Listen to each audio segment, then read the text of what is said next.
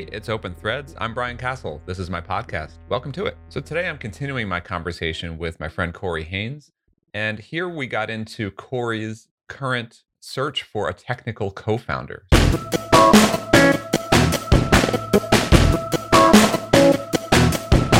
Hey, here's my real time ish update for you. And I'm recording this one on May 6th, 2024.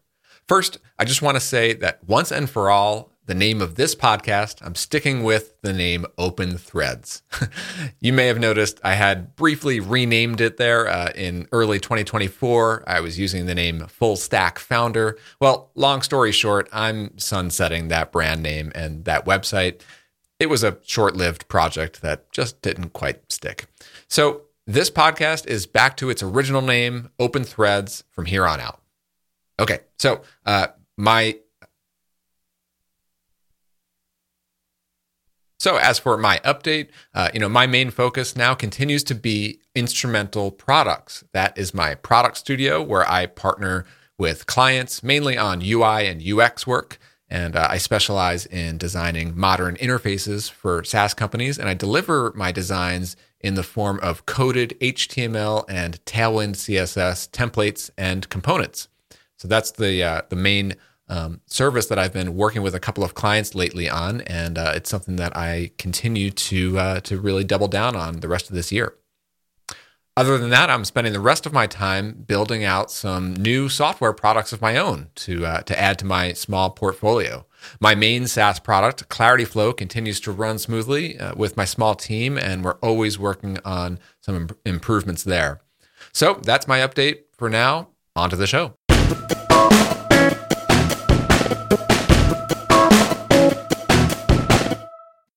Corey, as you know, is a uh, marketing focused person, and he's been very successful at really growing awareness and community for his products and his ideas.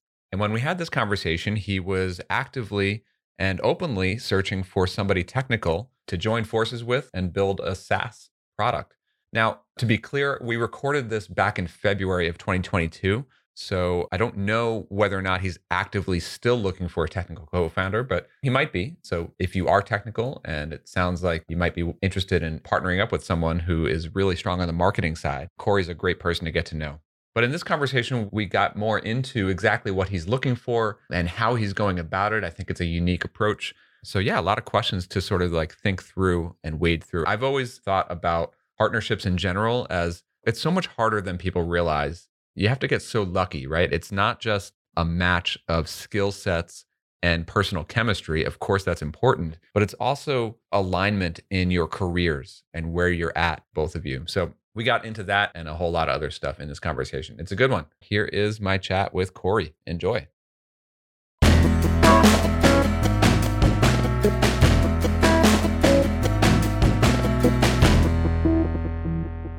I'm here with Corey Haines, and we just did the other segment where we talked all about your marketing as a media brand course and community at Swipe Files. But I wanted to talk to you about what are you up to right now in your career? I mean, you mentioned at the front of the last segment that you're doing a lot of things, and man, I relate to that. This was literally me for the last 12 years. On my personal side, I have like a list of all the products that I started and launched. And just recently, I sold off basically all of them except for Zip Message. So I first became aware of you as the head of marketing at Baremetrics, right? When you were working with Josh Pigford and, and the team there a few years back. And then you went out on your own and and started like swipe files and podcast and you've been consulting with different SaaS companies and stuff like that. So how has like the journey been so far? How would you characterize the path you've taken so far?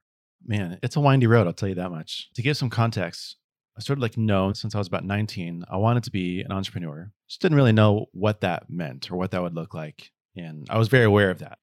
I think it's silly to try to predict the future on what exactly I'll be interested in and what opportunities come my way. And so I just knew I'm just going to try to put myself in the best position possible to eventually have all the skills and practice and network and financial ability to do this one day. Up until now, or the last like year, has been putting in the reps, trying to get myself ready for this next step of my career as an entrepreneur. Also, it's just been finding this world of SaaS and bootstrappers and indie hackers and startups for the rest of us and this whole like micro SaaS community. And as soon as I started working for a SaaS company, I knew that I wanted to start a SaaS company eventually. It was just like the perfect business to me. And I fell in love with software and the business model and the community and just the whole, I think, opportunity and, and idea of it. I had a lot of false starts and ideas around e-commerce products and businesses and marketplaces and Like services, e-commerce, building websites for like people. selling actual products or like yeah, tools for e-commerce. I have a notebook I could pull up right now. Literally has 200 plus physical product ideas, like little inventions, widgets I wanted to see in the world, things to solve my own problems. That is really, really hard. Inventing a new physical product is I can't imagine. really, really hard. After a bunch of false starts and try and do all the research and figure out all the operational side and manufacturing side, I realized that if I really wanted to go down that route, I'd probably have to do more licensing than anything because it was exciting to want to see that thing exist, but I was not excited at all about building that thing in the first place. That seems like a super frustrating. I know a lot Oh of people gosh. do really well in that world. Like a good friend of mine runs boardgametables.com, Chad Deshawn, does really well with that. And he's personally into like gaming and everything, like actual board games. But they manufacture tables and board games. And when they make a change or like if something comes back from the factory and, and something's off, like they have to like send it back and then like wait a month for them to correct the problem before they can even ship it to the customers. And I'm thinking like when there's a bug in zip message, like I fix it by tomorrow morning. It's just the speed of it just seems so frustrating. Right. That's what drew me to SaaS was looking at all these, listening to all these podcasts of e-commerce entrepreneurs and doing all this research and just the idea of one, having to make sales every month with new customers to maintain your revenue stressed me out. It's like, geez, that does not sound fun at all. And they have all sorts of seasonality fluxes and cash flow issues and things like that. Number two, the production side of things, if you don't own the means of production and you have to outsource and basically get everything manufactured in a third world country or ship it over or have someone else fulfill it, also a huge headache and don't want to deal with that. SaaS, I was like, this is so much better and easier. There's recurring revenue and it's software. You just deploy code. Like, what's that's the dream. So, anyways, SaaS has been my end game forever. Now, I spent a good four years in college commuting about two hours a day back and forth through all the different places I need to be and going through home, listening to podcasts and audiobooks. By the time I finished college, I felt like I had a really good understanding of what's all out there. Like it was totally just like a red pill, blue pill moment where I was just like, I can see now how the world works, what's out there, what's interesting to me, what's not. And I just knew that SaaS was the thing that I eventually wanted to get into. So I also got introduced to Rob and Startups for the Rest of Us and his stair stepper approach to bootstrapping, where he talks about okay, step one, you need a single channel, single sale product. So that for me was Hey Marketers, the job board. Step two is can go either way, but like multi channel, single sale, or single channel, multi sale, recurring revenue. And so that was something like a course or like a membership. Step three is like a productized service. And then step four is SaaS. So it's like you want to step your way up to the level of difficulty, which is SaaS or e commerce or like those types of businesses that are very, very complex. There's a lot going up in the air. They require a lot more experience. And so everything up until now has I've been trying to, okay, step one, check the box. Step two, check the box. Step three, check the box. I've been doing productized consulting, mentoring, coaching, just to put myself in a position in order to finally get to SaaS, which I don't know that like all this close to. like I definitely seen and felt firsthand the whole idea of like the stair step approach, but it, it felt a little bit more random. And then also when I think back on all those different business models, like I don't know that I'm fully on board, at least not anymore, with the idea that like SaaS has to be the final step. Like all of them have their challenges, all of them have their benefits and drawbacks. And I mean, what seems to be usually like an early step, it was for me, it is for you, and with other people, is like the course, like book or info product or course or membership community. It's technically easy to create. Like you don't have to build software, you don't have to have those special skills, but it's still extremely hard to market and grow an audience. And you sort of have to have those kind of skills, right? But then that's also like the big benefit. Like in your case, you've grown this audience of marketers, right? And a community. From my perspective as a marketer, I think the marketing across each one of the products is relatively the same. It's not really like harder or easier for any one of them. I think the product is the crux there. Even and so, I love the example of uh, Daniel Vassallo on Twitter. He's a really good thinker and creator and maker. He shares openly his like all his revenue from the products that he creates. The vast majority of his income comes from info products, ebooks and courses and things like that. And then he does some consulting for Gumroad. And I think actually one of his first projects, but the tiniest amount of revenue, I think only does like $1,000 a month, is his SaaS called Userbase, I want to say. I might be butchering that. But I think one, because it's just inherently harder to find product market fit with software. You get lucky and strike gold and like build something that's like very new and needed and just people are clamoring for.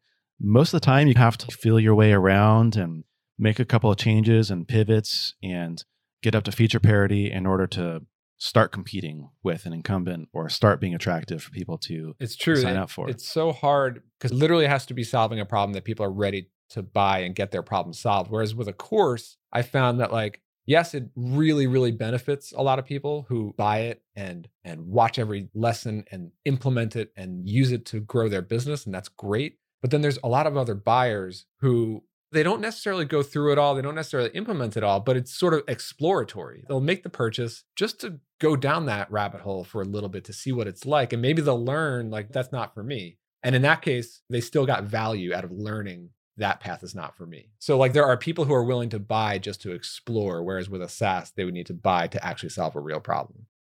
Yeah, I think what it comes down to is there are a lot of products. Even I would put e-commerce in this bucket as well, but e-commerce, info products, even some services, when you make the purchase, it's more to fill like an emotional need of this thing makes me feel good. I'm making myself better. I'm going to save this for later.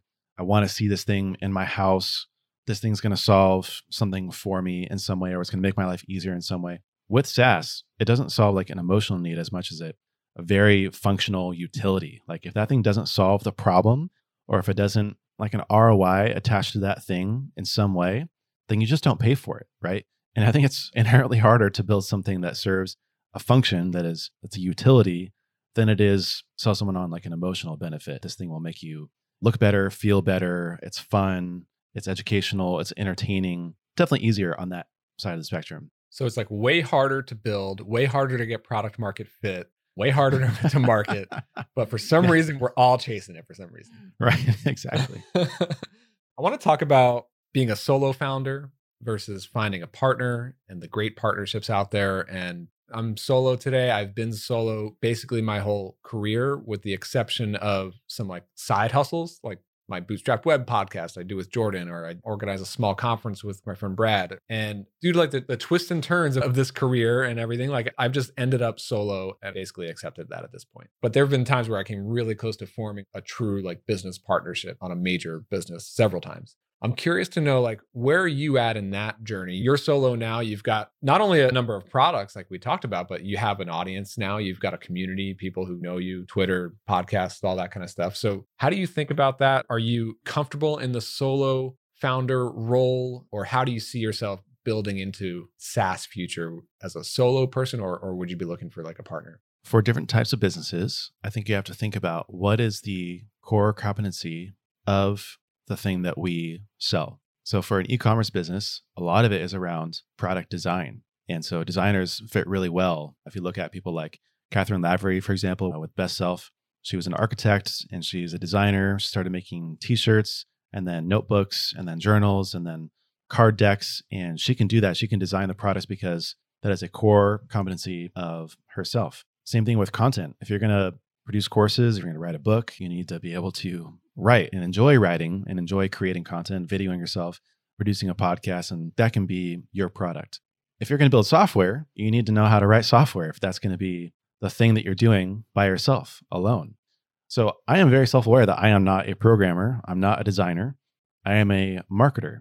Now, I can do swipe files alone because that fits very neatly in my circle of competence with content creation and around my subject matter expertise, which is marketing. With SaaS, I'm definitely not going to do it alone.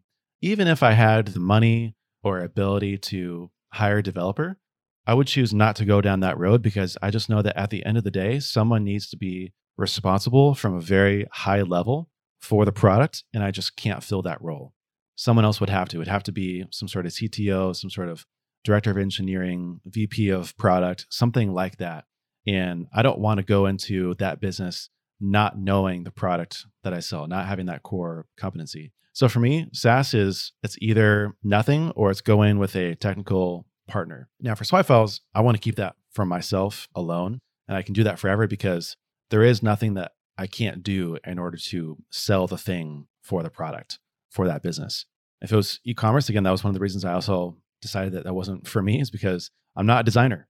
Even like marketing isn't like a really core thing that you need in e commerce. You can very easily outsource that and you can hire for it. And also, sometimes it just happens. Your thing starts spreading virally and you don't really need that. So for software, I see it as there are only two jobs you build the software or you sell the software. If you can do both, great, power to you. I think you will still probably have a hard time straddling doing both of those jobs at the same time, sort of splitting your focus between them. But for me, it's unquestionably, I need to have a technical partner. Yeah, that makes sense. I definitely feel the challenge of being solo almost every day. And it's usually a tension between, I mean, I am a product person. I design and develop and build the software, and I hack my way through the marketing side of things. but the tension there is the what am I working on today? Am I working on product or am I working on marketing? And I have to do both. And it usually involves I'm either answering emails that are marketing related or I'm in between GitHub issues on the Yeah. product. One of the best pieces of advice I've seen a lot of indie hackers give to each other is do a week on, week off for product and marketing. So spend one week on the product, one week on marketing. Whatever they now you're moving talk about, half it's- as fast. That's true. You are moving definitely half as fast. I do a lot of that too, but it's never that clean. It's never like literally Monday to Friday is product time, and then next Monday to Friday it's marketing time. I mean, it's never that clean because opportunities are going to come into your inbox at any time, and that's when I have to just like flip into marketing mode and go do this podcast. So I'm curious to know like if the ideal for you would be to eventually get to a SaaS business, which would in your case require a technical partner. Would you go into that thinking like here's a product opportunity that I identified in the market. Let me find a technical partner to help me build this, or maybe find the partner first and together as a partnership go explore product ideas or markets. I've thought about this one a lot. I don't know if there's a really clear answer because the problem is if you find a partner first and then you both go and explore an idea, what happens if one of the partners isn't as interested in the idea as the other? This whole like Venn diagram of interests, right? It's like, okay, you found the person, but now can you find something to work on together that hits both of your core competencies and allows you to work in your zone of genius together? That's also really difficult. So, on the flip side, if you were to find the idea and then find the partner for the idea, that can also work. The problem is that you might not know if that idea is actually a good idea or not. Right. I was going to say like the work, idea if can it'll turn into a business. Yeah, multiple times. exactly. And also, a lot of people want to see an idea is a dime a dozen. I think that our ideas aren't worthless. There are some people that will say that. It's definitely not worthless, but you want to go and validate that idea. And this whole validation question gets really, really murky. But I've seen a lot of advice thrown around there around, well, if you're a non if you're a non-technical partner, go and like build a no-code prototype, start getting revenue, and then you can recruit a technical partner. It doesn't really work like that. It's really hard to actually go and do that. I think there's a ton of opportunity in no code to build things like swipe files and memberships and add like automations around that stuff. But to build and sell an actual product that could take the place of a SaaS, I don't quite buy it yet. No. And here's the thing too is personally, my own view of what validation looks like is you need to have usage before revenue because no one's going to pay for something that isn't actually being used, that they are not finding utility out of and, and making use of the app that you have. And so you see this all the time. I think more recently we've started to see this where someone starts charging for a product that doesn't really exist yet. And then once you give people the product, they're like, yeah, this isn't really what I want. I'm going to cancel. And so it's this whole false start and false validation where just because you have revenue doesn't mean you have validation. And so for me personally, I would approach it more from let's build something that people use first and then we can charge for it. And so this whole like, we'll go and build a no code prototype and then like start getting revenue and recruit someone just doesn't work for my approach either because I would want people to use it for free first and then be able to charge for it later. Hey, real quick, this podcast is sponsored by Instrumental Products. That's my product studio where I and my small crew, we take new product ideas from concept to launched. I'm a full stack product designer and developer, and I love collaborating with fellow founders, creators, and SaaS companies to bring that spark of energy into new product ideas. Think of instrumental products as your shortcut to shipping that next idea and getting it into the hands of your customers as efficiently as possible. Got something to ship? Let's talk. Visit instrumentalproducts.com to learn more. You know, on the validation question, I've gone through a long list of products in my career so far. And I think if there's a spectrum, I moved from the lengthy validation, customer research, even have done pre sales and all that stuff. And as the products have gone on in my career, I've moved closer and closer to what I did today with Zip Message, which is like ship the product as fast as possible and get a usable product in their hands as fast as possible. I think that like yes obviously you need to validate a market. I think a lot of that happens through observation whether it's scratching your own itch you're in the market you feel the pain so you see it or you're just observing a very active market and you're seeing the movement and the gaps happening in a market right? So it's sort of being tuned in but then it's having the skill sets even whether it's yourself or through a partnership to be able to ship really really quickly. With zip message like i had the idea in late 2020 started literally building the prototype in like January 1st of 2021, shipped it into the hands of customers by the middle of March, first paying customers in April. It wasn't a full product, but it was like the core, it was like the basic idea.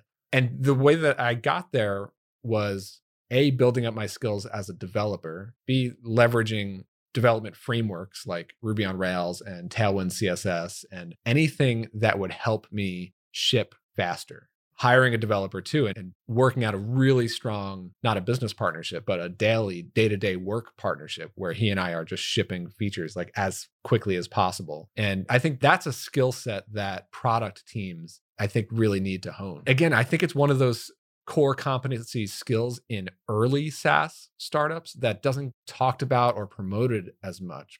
We all know tons of extremely talented and experienced developers who know how a computer works inside and out. But the ability to make tactical decisions in architecting a product that's a high level of quality and B will ship by this Friday. That's a really unique skill set for product developers to have. And I think that's really hard to find. Yeah. You don't want to spend a year in a cave building something that no one wants without talking to anyone. But you also don't want to start charging for something that doesn't exist yet and then spend a couple of months building something that ends up you falsely validated, right? Or you overpromised that wasn't actually the thing that the people want. You have to find something in between. And I think that in between, that perfect balance is building something as quickly as you can that you can get into someone's hands and then go from there, right? It's like step zero is ship something people can use. And then step one is validate that thing. Will people pay for it?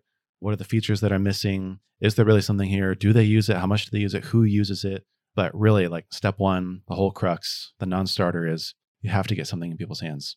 Yeah. I guess the last point that I've run into several times in my career with finding a partner. Curious to hear how you think about this now. And I think that folks who are in that front half of the career, like earlier on, have a little bit of an advantage in terms of the timing and alignment with a potential partner. When I was younger, in my 20s, like before I had a family and kids, I came close to partnering with one or two guys they were a little bit older and they had a family and kids. So I was the one like hustling and working nights and weekends. I don't care. Like I just want to get a business off the ground. I like it, but basically limited to like nine to five because of family obligations. Totally understandable. And then now, fast forward to more recent years, like I'm the one with the family and everything. But the challenge that I found there is alignment in career and uh, like career level, career experience, and frankly, the ability to self fund. So what I mean there is like there were times when I was looking for a partner and and I was sort of at the start of a brand new business idea because I had the ability to self fund. I had audience ops basically paying my bills while I had free hours a week to work on a new product. So the other person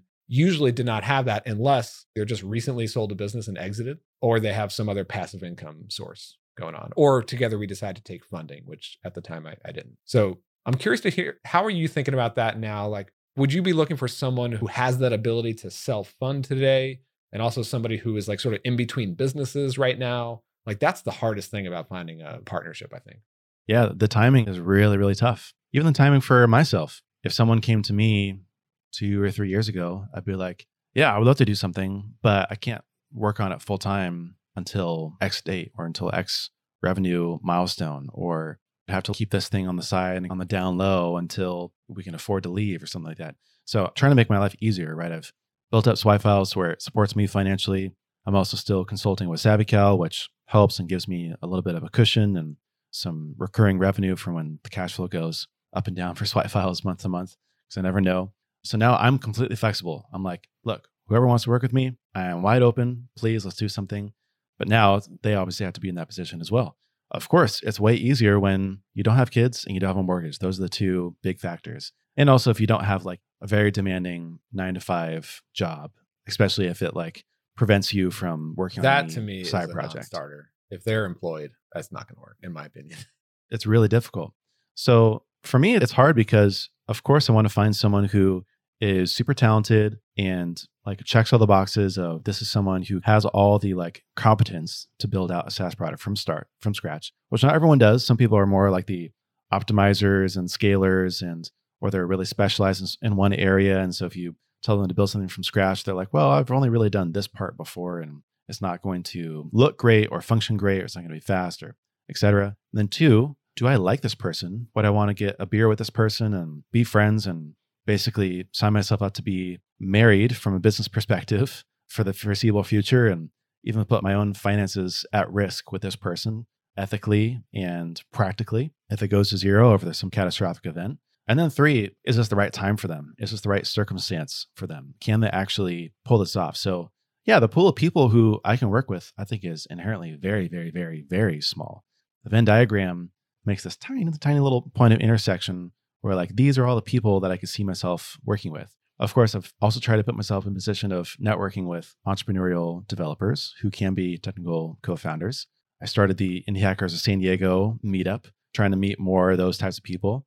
I constantly am trying to help people, indie hackers on Twitter and indiehackers.com, with marketing related things to build friendship and trust. And also just because that's what I like to do and can't help myself from doing those things. And then, like you said earlier, building friendships with people who can also introduce me to those types of people. So I'm kind of just like, I'm putting out the bat signal a little bit and allowing the internet serendipity to, to do its thing and like try to find me the right person or even people, multiple people for different projects or for different times or just test the waters and do something together where you can figure out do we continue with this or do we want to part ways and either way that is a okay outcome for both parties but we're keeping our options open I think it's a tremendous opportunity for a technical person who does want to get into basically the startup game. Obviously, there's plenty of people who are just they're out there to be employed, but I know that there's a lot of technical founders who are not marketers. They're not natural marketers. And to be able to partner up with someone like you, it would be a tremendous opportunity. yeah i mean i'm all about like let's just find the work that we want to do and that we really enjoy and if you don't like marketing like you shouldn't have to do marketing i don't know how to design develop but i also have a pretty good idea like i don't think that's what i'd want to be doing day in and day out like i've never really felt that much of the urge to go and be in the code or to design things i am happy handing that off to some other person so let's just find what we like to do that we can both bring to the table. And especially in this world of SaaS, like those two functions work really well together because then neither person has to worry about filling that function in the business. I think it's interesting. And I think this comes into play with newer partnerships where there's some initial tension around like speed and misunderstanding of the other person's domain of expertise, right? So, like marketers who really know nothing about how a product is built. Like, why is something taking a long time? What is the technical hurdle? Because they just don't understand how it's built. I used to be there. But on the flip side, I mean, again, I think developers, engineers, you have to start to hone the skill of rapid prioritization of what's important to build and what should you not even touch or think about so that this thing gets built fast so that you can learn fast. That is the hardest thing for a technical person to get to know. And I think it when both people are on the same wavelength on that front. We're building, but we're shipping. That's the recipe for making a new partnership work. For marketers too, like, look, I'm not trying to toot my own horn here, but like, there are only a couple of SaaS marketers out there who can do a really good job early stage and look at a business and a product and say, what are the best strategies and tactics in order to grow this thing? And then they have the confidence to go and execute on those. Again, it's kind of the problem of specialization. If you're a back-end engineer, you're going to have a hard time with a lot of the front-end development and design of building a SaaS app from scratch. And if you're a demand gen marketer used to metrics and budgets and ads all day long, and then you have to go and plan a product hunt launch and write content and DM people and seed the product to influencers, you're also going to have a hard time, right? And you have to be broadly experienced and broadly skilled enough for the early days to make it work. And developers also don't want to partner with anyone, right? Even the marketers that you partner with, they need to have the right skill set to get something off the ground. And I can tell you from experience, there aren't that many people out there, and it's very easy to fail as a marketer if you don't have that breadth of experience. Yeah. Well, hey, Corey, I mean, I think it'll be really interesting to see how things evolve for you this year. Obviously, you've got a number of existing products that are that are doing well already, but you're always making moves and be really interesting to see how you venture into SaaS over the next couple of years. Thank you. Yeah. I hope this year is finally the year I can break in. I've also got, just to mention it really quick, I have a, a Notion doc that I wrote up about what I'm looking for in a technical partner. And so I've been sending that around to a couple of friends and partners and people that I trust who hopefully can make a match I've already got some potential things in the works. So if this is an open thread, maybe I can follow up later about what's come of that and what SaaS products I can actually ship out the door and grow. Yeah, definitely. Well, I don't know when people are going to actually hear this one, but probably the best thing to do would be to connect with you on Twitter, right? Like, yeah, Twitter. Corey Haines, Corey Haines Co. Co. I was searching for you earlier. Uh, Corey Haines, that's some other guy. You added like a code. Yeah, he's actually a well-known developer. It's a bummer because I'm like, dang it, I'm never going to get his handle. I'm never going to get the domain. He's always going to be like the first one to the next social media platform. Well, to state the obvious, maybe Corey Haines should partner with Corey Haines. Right. I've thought about that actually. He's a little bit later in his career and doesn't seem to have any side projects or anything like that to be entrepreneurial, but that would be funny. Well, yeah, this was cool. Thanks, Corey. Thanks for having me.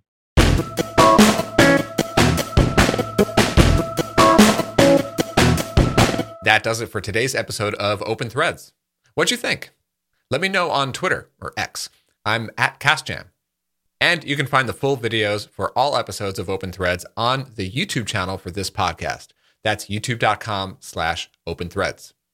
One more thing. I'd really appreciate if you'd give this podcast a five star review on iTunes. That helps a lot. Thanks for listening. I'll see you on the next one.